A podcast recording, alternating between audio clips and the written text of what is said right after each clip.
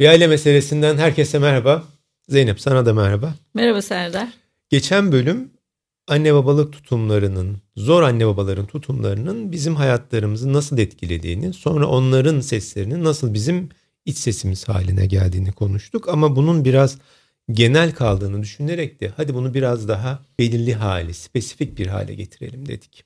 Ve bizim aklımıza da bugün bu zorlayıcı anne babaların, zor ebeveynin talepkar, yüksek standartları olan, beklentisi yüksek her anlamda ve bunu zaman zaman da fazlaca zorlayıcı biçimde talep eden anne babaları konuşalım istedik. Değil mi? Evet. Ama şurada küçük bir parantez açalım. Burada yapmaya çalıştığımız şey faturayı geçmişte yaptıklarından ya da yapmadıklarından dolayı anne babaların önüne koyup hani bir suçlu aramak değil. O annelerin iyi, doğru çok da tarafları vardı. Ama bizim yapmaya çalıştığımız şey bugün içinde olduğumuz duygusal durumun geçmişteki izlerini aramak. Yoksa birilerini suçlu ilan edip onların yanlışlarıyla kendimizi doğrulamaya çalışmak ya da mazur göstermeye çalışmak değil. Hadi bakalım buradan başlayalım. Bir açılışı sen her zaman daha iyi yapıyorsun, daha iyi çerçevelendiriyorsun Zeynep. Bu söylediğimiz anne baba tipini nasıl çerçevelendirebiliriz? Ne konuşalım bugün bu başlıkta? Talepkar davranışlar içinde olan, beklentiler içerisinde olan ebeveynler hem kendilerinden yüksek beklenti içerisinde olabiliyorlar hem de bunu çocuklarından da bekliyorlar. Bu başarı odaklı ebeveynler olabiliyor. Statüye daha fazla önem veren ebeveynler olabiliyor. Diğerleri tarafından nasıl göründüğü, çocuğun nasıl göründüğü o ebeveynler için önemli olabiliyor. Böyle olunca da talepkar ebeveynin zihninde yapılacaklar, yapılması gerekenler, başarılar, onaylar, takdirler ön planda oluyor. E bu da o ortamda büyüyen çocuğun duygusal ihtiyaçlarının göz ardı edilmesine neden oluyor. Ama bu dediğim gibi talepkarlık bıçak sırtı kendine de muhtemelen zorluyor. Kendi sınırlarını zorluyor. Hmm. Elinden gelen fazlasıyla yapıyor. Kendini fedası da yüksek oluyor. Ve aynı durumu, aynı şeyin beklentisini çocuklarından da bekleyebiliyorlar. Mükemmelliyetçiliği de içeriyor. Her şey tam olsun, olması gereken zamanda olsun, yapılması gerektiği gibi olsun. Ama hayat böyle olmadığı için o hayatın içinde olması beklenen o esnekliklere, rahatlığa, eğlenceye, dinlenmeye çok yer, zaman, fırsat yaratılmamış oluyor. Yani her zaman aslında bunu dillendirerek de yapmıyor. Belki çocuğuna söylediği bir şey de olmuyor ama diğerleri hakkındaki yorumları, komşuları hakkındaki konuşmaları, ya da kendi hayatını yaşama biçimi, işini yapma biçimi, gününü programlama biçimi aslında çok onun kendi içindeki talepkar sese boyun eğer bir şekilde olduğu için Hı. çocuk da fark etmeden aslında talepkar bir dili de öğreniyor değil mi? Evet, evet öyle oluyor. Yüksek standartları olunca, listeler olunca hep şöyle olmalı, böyle olmalı, böyle gerekir gibi listeler olunca Hmm. Dediğin gibi beraber herhangi bir restorana gidildiğinde de ebeveynin o yüksek standartlar listesi devreye girip beğeni ve beğenmeme biçiminde sözlerine yansıyınca e, çocuk da bunu gözlemiş oluyor. Dolayısıyla hani doğru olanlar, yanlış olanlar, yapılması gerekenler, yapılmaması uygun olanlar gibi böyle sanki hayat siyah beyazmış gibi olmuş. Orada yüksek standartlar da çok belirgin oluyor. Evet. Hı hı. Hani tabii ki orada olması gerekiyor standardın. Başka türlüsü düşünülemez yani. Hani normal elinden geleni yapmak, doğal akışta olabildiği kadar, çabalayabildiğin kadar yapmak yok yani. Hani bir şey ya olmuştur ya da olmamıştır. Hani elimden geleni yaptım, çabaladım ama bu kadar oldu. Yok hani sonuç ne? Gün sonu raporuna bakıyor aslında. Gün sonu raporundan geçer not alıyorsan olmuştur ama o standardın bir tık altındaysa eleştiri de olmayabilir her zaman ama bir sessizlik olur orada yani. Hı. Hani sen de hissedersin orada bu olmadı yani. Bir eksik kaldı. Hı hı. Ve aslında bence en kötü kısmı da o Zeynep. Orada öyle bir belirsizlik oluyor ki bir referans noktası yok. Çocuk şeyi bilemiyor. Ne yaparsam ya da ne yapmazsam bu standartı yükseğe taşıyabilirim. Sonra hep ben şey gibi bir hani teşbihte hata olmaz. Bir atın üzerinden bir değneğe bağlı iple havuç uzatıyorsun. Ata diyorsun ki koş bu havucu yiyeceksin ama aradaki değnek mesafesi hiç kısalmıyor. Hmm. O yüzden talepkar sesi, iç sesi güçlü olan insanların da hayatındaki bu koşu hiç bitmiyor. Şöyle bir ayaklarını uzatıp çay kahve içemiyorlar. Manzarayı seyredemiyorlar. Yani hep bir iç sesin baskısı var burada. Hı hı. Ya yapmam gereken bir şey var yapmıyorum ya da yapmamam gereken nafile işlerle uğraşıyorum diye. Hı hı, evet.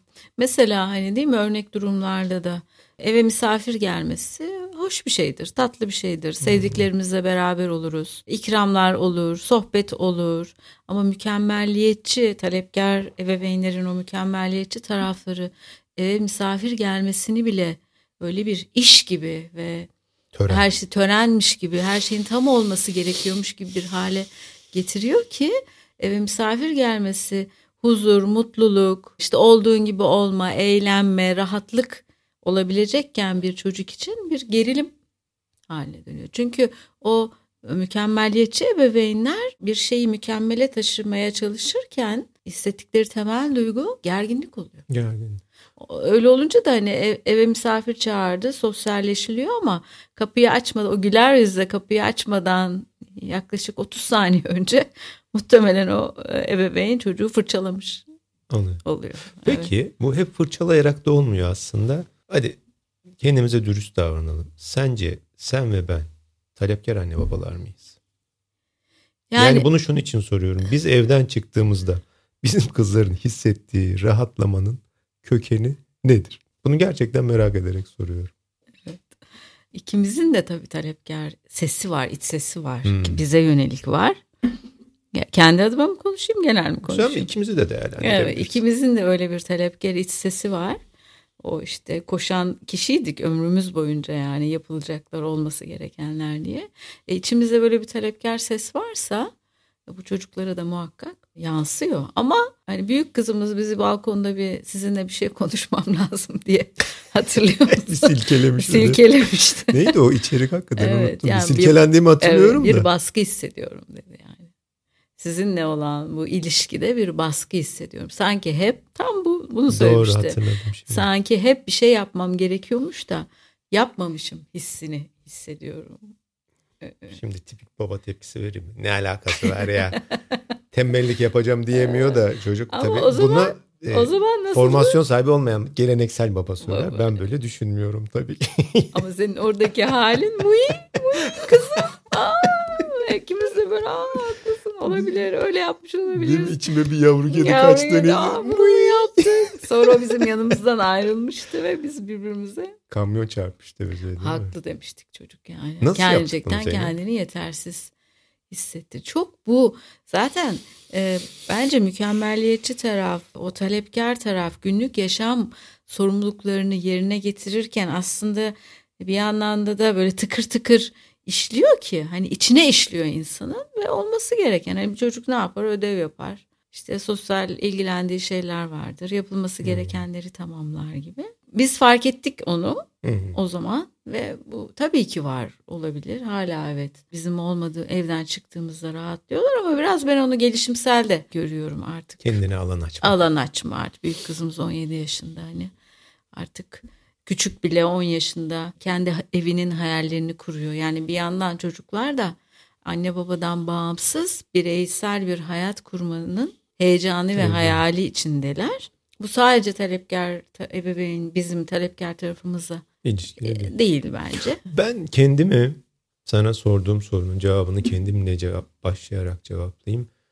Çok talepkar olduğumu düşünüyorum. Yani çocuklar yönelik aslında o da o kadar zor bir durum ki. Mesela benim kızlarıma bir sorsa ya senin baban talepkar mı dese sosyal medyadaki bir şey diyebilirler. Olduğuna yemin edebilirim ama sana kanıtlayamam. Hani Seninkini kanıtlarlar.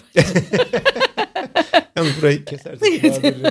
ne alakası bir var? Bir de e, parantez açma çok ciddi konuşuyorsun diye girmedim.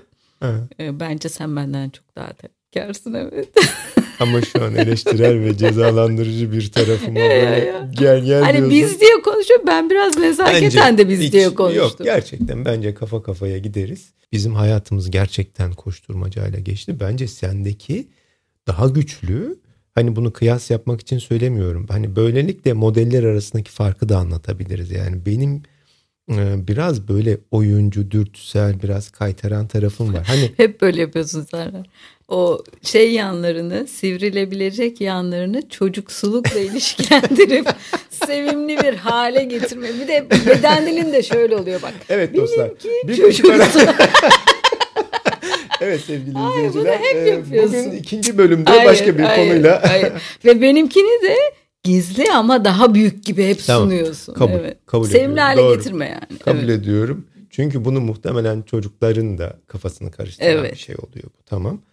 Ee, seninkine dair şerhler düşeceğim ama kendime dair hani açıkça devam edeyim. Lokantaya gittiğimde garsonun tavrını beğenmem.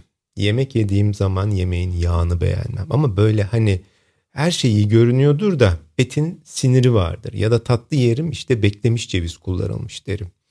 Ondan sonracıma trafikte çok çenemi tutamıyorum yani. Yanlışlar doğrular üzerine konuşuyorum. Ya da bazen öyle bir sessizliğim oluyor ki birinin hali, tavrı, konuşması karşısında ve çok net görüyorum yani çocuklar beni gözleyip kaydediyorlar yani ha bak bunu yapıyor, bunu söylüyor. Şimdi büyük kızımız artık böyle benimle alay etmeye falan. "Der, pişt, uzatma artık deyip enseme bir tane patlatıyor gülüyoruz falan yani. Hatırlıyor musun yazlıktayken Karaburun'da bir köy var.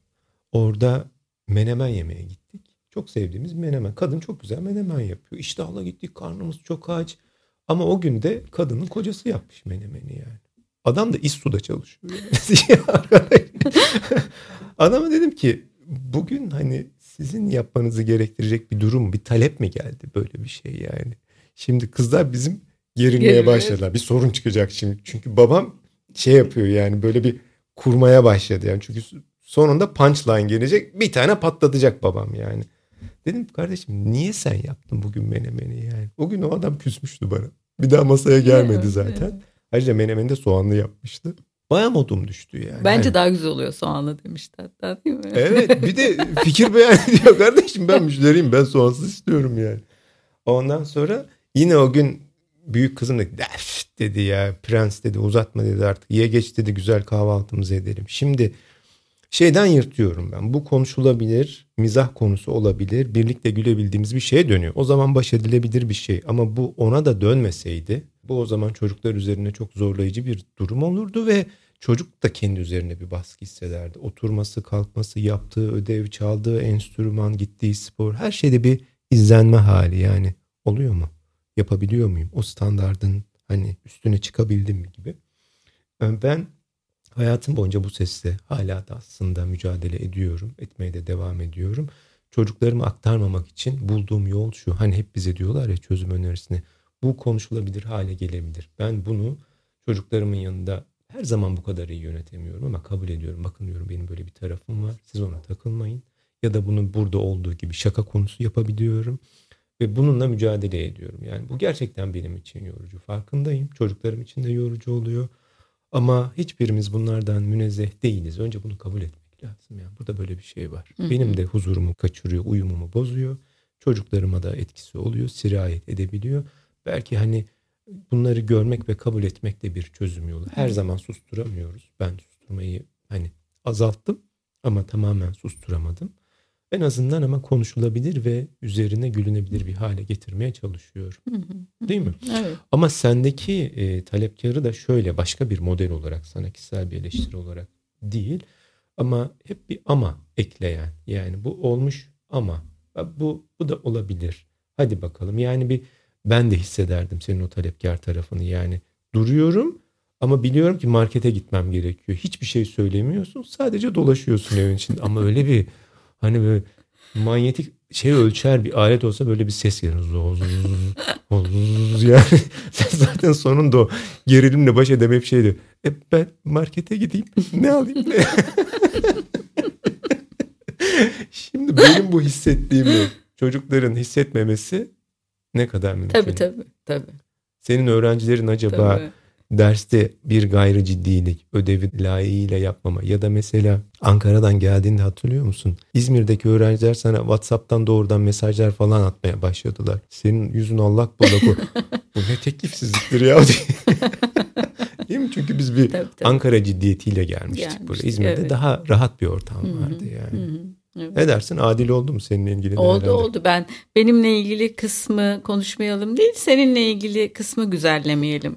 Çocuksulaştırmayalım. Masum diye hale söyle- getirmeyelim. Masum hale getirmeyelim. Ama diye sevimli bir tarafı Evet. yok mu? ya?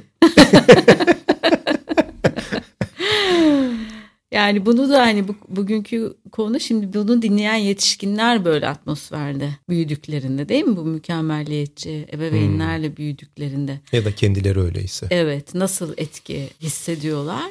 İşte temel hisler senin de söylediğin e, kendimizden bahsederken kızlardan bahsederken baskı hissi olabilir. Hmm. Yetersizlik hissi olabilir. Hmm. Hep bir şeyi eksik yaptığını hissetme hali olabilir. Huzur batması hmm. dediğimiz şey olabilir. Böyle bir huzurlu ama alışkın olduğu duygu mükemmeliyetçi bir ebeveynle büyüyen çocukların şimdiki huzur yetişkinlerin batması, literatüre ait bir kavram e, yoksa huzur batması deniyor. Evet deniyor. huzur batması deniyor. Hmm. okumuş olabilirim. Öyle kendim de söylemişim okuduğumu hatırlıyorum sanki. Çok da uyuyor ama. Çok uyuyor. evet değil mi? Bir huzursuzluk ama böyle bizim... sanki halk ağzına da uygun da hani uygun. Hani... evet sanki bir huzur batması hissi sürekli. Yaşayabiliyorlar yani. Anne babalar mükemmeliyetçi olunca. Benim tarzım bence çocuklar için daha kafa karıştırıcı. Hem çok coşkulu, sevgi dolu, oyuncu, çocukları sarıp sarmalayan bir tarafı var. Hem de böyle bir yorucu bir tarafı var. Çocuğun anlaması da bunu zor oluyor yani. Hani olumsuz bir şey düşünse içinden suçluluk da duyar. Yani hani ya babama haksızlık etmeyin. Babam çok iyi bir adamdı. Çok sevgi doluydu. Bizi çok severdi diyeceklerdir. Ama bir taraftan da ya babamızın yanında şöyle de hissederdik biz hakikaten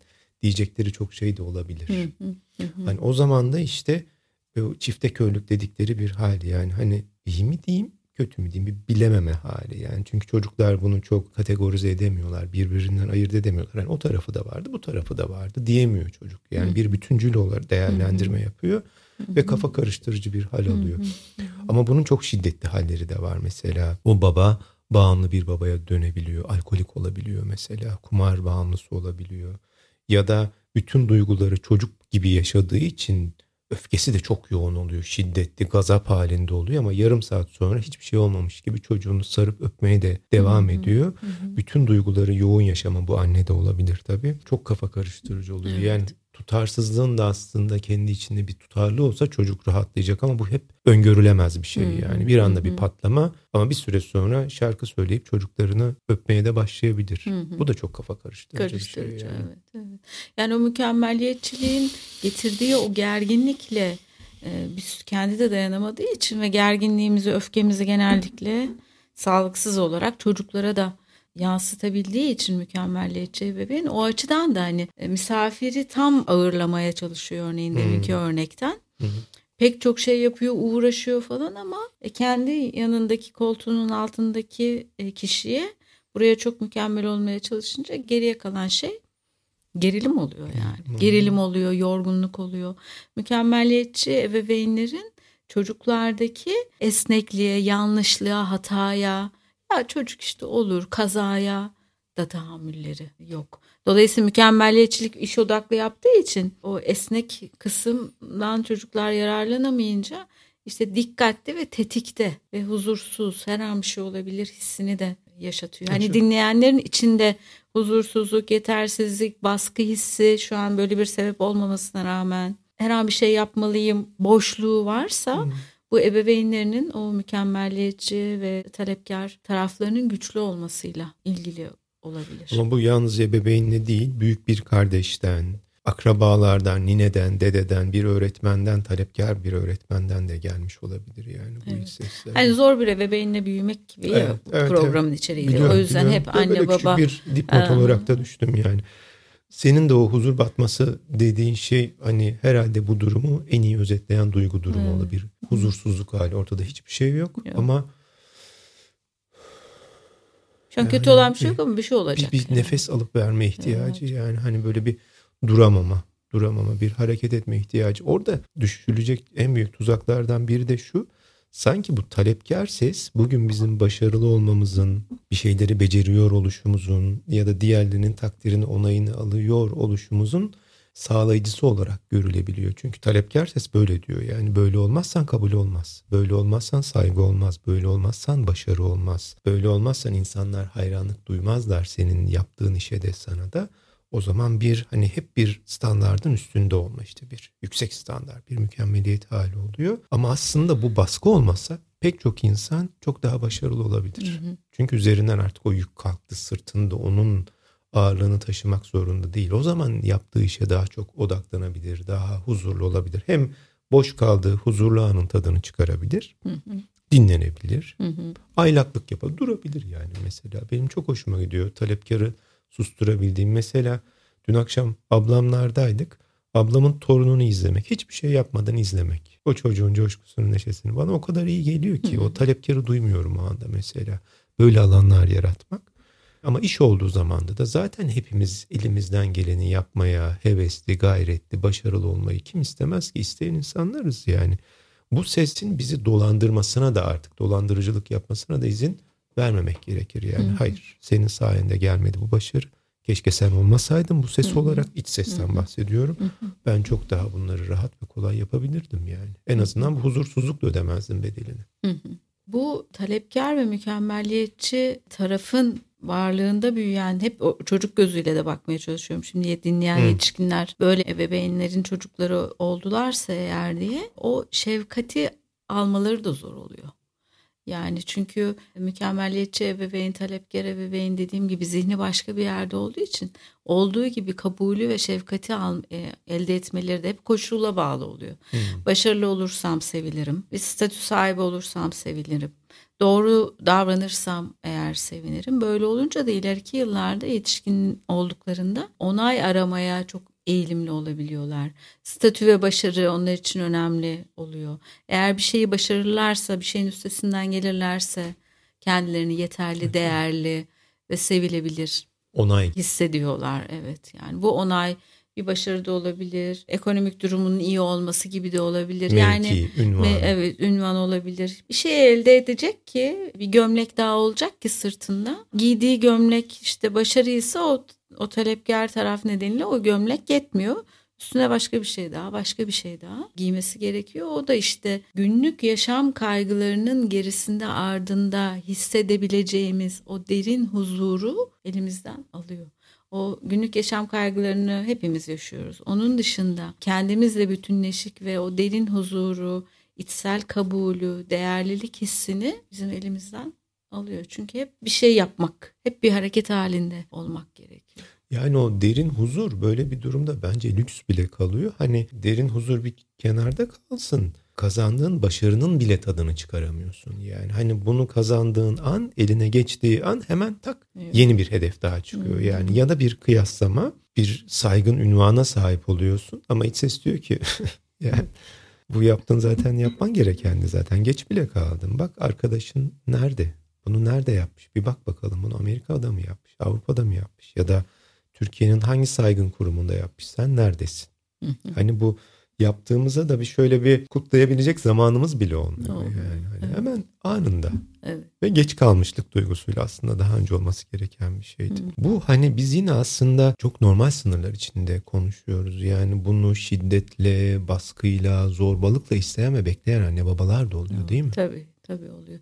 Seni dinlerken bir yandan da o geldi. Mesela 35-40 yaşındayız diyelim. Hala o anne babanın mükemmelliyetçiliği ve talepkarlığı devam da ediyor yani. Ediyor, tabii. Hani bu sadece çocuklukta kalan bir durum olmuyor. Hala talep etmeye devam ediyorlar. Ve hala her konuşmada bir ima, bir ses, bir duruş, bir sessizlikle bizi zıplatabilecek ya, şeyi, evet. mesajı karşıdan alıyoruz. Mesela Anne çocuk hastalandı.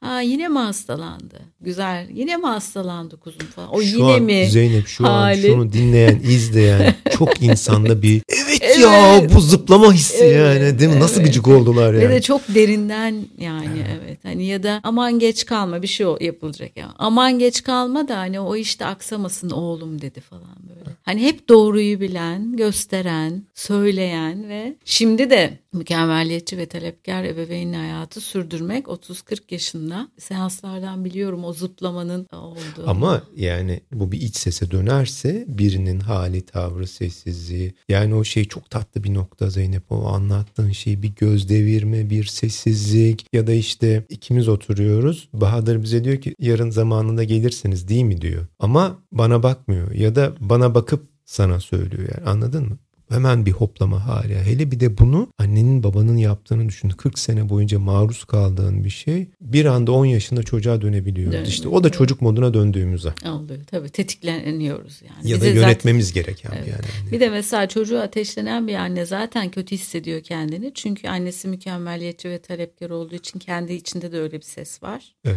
Ya biz bu çocuğa bakamıyor muyuz acaba diye hissediyor hani bir cümle olarak Zaten o söyledim. şüpheyle yaşıyorsun. Şüpheyle yaşıyor ve yine mi hasta olduğundan o güçlü bir tetikleyici. Orada ya ben herhalde yapamıyorum kötü bir anneyim gibi bir teslimiyete girilebilir, kötü hissedebilir ya da öfke olarak. Öfke olabilir. Ya da sağlıklı bir yetişkin gibi ya anne böyle söyleme. Zaten elimizden geleni yaparız ya da baba tamam dikkat ederiz gibi. Hı-hı. Hani biraz daha böyle bunu göğsünde yumuşatan bir çok zor. Özellikle aile çevresinden ya da eşten, çocuktan geldiğinde bununla mücadele etmek çok zor. Ama bunun tetikleyici olduğunu gördüğümüz anda bunu yönetmek daha kolay. Şöyle bir ipucu insanların hayatını kolaylaştırabilir. Bazı durumlar, bazı sözler, bazı bakışlar, bazı sessizlikler bizim için neden olmaktan çıkar, tetikleyiciye dönüşür. Biz de o zaman cevap veren biri değil, tepki veren biri oluruz. Eğer durumları sadece neden olarak çerçevelendirebilirsek, nedenlerin tetikleyici olmasına izin vermezsek bizim davranışlarımız da tepki olarak ortaya çıkmaz. Bir şey geldi, biliyorum ki bu benim için tetikleyici. O zaman ben yetişkin tarafımı kaybediyorum. Benim için bir tepki verme durumuna dönüyor. O zaman onu durdurur ve yönetebilirsem bu artık benim cevap verebildiğim bir şey olur. O yüzden şöyle bir kategorizasyon önerilebilir yani. Nedenle tetikleyici farklıdır. Cevapla tepki farklıdır. Hı hı. Bir durumun neden ya da tepki olacağına ya da vereceğiniz karşılığın cevap ya da tepki olacağına siz karar verebilirsiniz. Evet. Doğru söyledim mi? Ne söyledin? Değil mi? Neden ya da tetikleyici, cevap ya da tepki. Evet. Yani çünkü hepimizin bir tepkisel tarafı olduğu için o tepkisel tarafı bırakırsak o hani ilk duyguyla bizim hissettiğimiz duyguyla ağzımızdan, yüzümüzden, kaşımızdan ne çıkarsa onu gösterir ama tepkiselliğimizle aramıza mesafe koymamız mümkün yani bahsettiğin evet. gibi. O zaman da o tuzaklara düşmemiş Düşmüş. oluruz. Yani sona gelirken bahsettiğimiz şey elimizden geleni yapmamak, çalışkan olmamak, gayretli olmamak, disiplinli olmamak değil. Bahsettiğimiz şey bu huzursuzluktan kurtulmak. Talepkar ses bize huzur vermiyor. Her zaman yüksek standart içinde buluyoruz kendimizi arayış içinde. Bu da bizi onaya sürüklüyor ya da kendimizi fedaya sürüklüyor. Peki ne yapalım elimizden geleni yapmayalım mı diye bir soru oluşursa hiç öyle bir şey yok. Tabii ki tembel olmayacağız. Tabii ki potansiyelimizi performansa çevirmeye çalışacağız ama bazen dinleneceğiz. Bazen aylaklık edeceğiz ve bu sesin hayatımızı domine etmesine izin vermeyeceğiz. Ben zaten elinden geleni yapan gayretli çalışkan bir insanım. Ya da çocuğum böyle. E zaten bu çocuklar ellerinden geleni yapan çocuklar. Bunu yönetebilirsek bence talepkar sesin baskısından bir nebze olsun kendimizi kurtarabiliriz. En azından ben kendi kişisel mücadelemde hep bunu hem kendime hem de çocuklarımla ilgili olarak onları hatırlatıyorum. Hmm. Yani. yani öyle bir ebeveynde büyümüş olabiliriz ebeveynle değil mi? Talepkar hmm. ve mükemmeliyetçi ama bu devam etmek durumunda e, değil. Ben senin talepkar sesin olsam sana şunu desem ne cevap verirsin? Zeynep benden şikayet ediyorsun ama hani kendi imkanlarınla bir akademik kariyer oluşturdun, mutlu bir aile kurdun, bir toplumsal saygınlığın oldu. Ben olmadan bunları yapman nasıl mümkün olacaktı? Kendimden yine örnek Hı. olarak gideyim. Hı. Mesela bir gazeteye yazı yazmam gerekiyor. İki hafta öncesinden tamam yazacağım demiştim. Bir sürü bir şeyler girdi falan. Dün akşam talepkar sesim mi artık aslında olması gereken şimdi söylerken. Biraz beni şeyin başına oturttum. İki ama haftadan sonra iki haftadan değil ama şeyi söyleyebilirim. Küçük kızın da bana ihtiyacı vardı. Bir durmaya çalıştım mesela bilgisayarın başında. Biraz yazdım bir iki paragraf bir şeyler. Sonra onun talebi beni gerdiğini hissettim. Hmm. Çünkü o yapman gereken şeye odaklandığında, bu bölündüğünde gerginlik sonra durdum. Şu an dedim Gülce'nin sana ihtiyacı var. O yüzden bilgisayarı kapattım. Yarın yaparım dedim. İşte bugün inşallah yazacağım ama şey için de söyledim. Yani o yaşadığımız gerginlik hem kendi duygusal ihtiyacımızı hem de işte ebeveynsek çocuğun duygusal ihtiyacını görmemize ve gidermemize engel oluyor. Tam senin dediğin diyaloğu yaratmadım şu an farkındayım ama o sağlıklı sesimiz öyle cevap verir. Tamam. O zaman şöyle hemen toparlayayım ben aklımdakini kendim kurmaya çalışayım. Bunları ayırın. Bu talepkar bir ses olabilir, eleştirel bir ses olabilir. Onları da konuşacağız sonra. Talepkar sesin bir dış ses olduğunu düşünün yani. Bunların ne söylediğini yazın bir kenara. Ne söylüyor size, ne istiyor ama bütün çarpıklığıyla yazın. Hani mantığa bürümeye çalışmayın ve size ait olmadığını unutmayın bu sesin. Bu dışarıdan size e, bir eklemlenmiş bir ses. Ve bunun karşısında sağlıklı yetişkin tarafınız ne söyler? Oraya bir bakın. Hani bir ses, bu ses bir öğretmen olsaydı ve çocuğunuzla böyle ilişki kursaydı ona ne cevap verirdiniz? Kendi çocuğunuzu nasıl korurdunuz? Şimdi o zaman kendi çocuk tarafınızı nasıl korursunuz diye böyle bir basitleştirsek işlerine yarayabilir insanların değil mi? Evet olabilir. Tamam. Evet. Sona geldik program. Hı hı. Ağzına sağlık. Senin de. Hani bunları daha spesifik bağlamlarda konuşalım demiştik. Onun ilk bölümünü talepkar seste yaptık. Bununla devam edeceğiz. Kendinize çok iyi bakın. Bir aile meselesinden herkese çokça sevgiler. Hoşçakalın. İyi haftalar. Ben yine bunu eklemeyi unuttum ama lütfen bizi YouTube kanalımızdan takip etmeyi, kanalımıza abone olmayı, podcast kanallarından bizi takip etmeyi lütfen unutmayın. Bize destek verin. Çünkü bu istiyoruz ki bir topluluk haline gelsin. İnsanlara iyi gelen, imkanı olmayan insanların koruyucu ruh sağlığına ulaşabildiği bir topluluk haline gelsin istiyoruz. Bunu Türkiye'nin her yanındaki insanlara, gençlere, çocuklara ulaştırabilelim istiyoruz. Hepinizin desteğine ihtiyacımız var. Bize el verin. Kendinize de iyi bakın. Hoşçakalın. Hoşçakalın.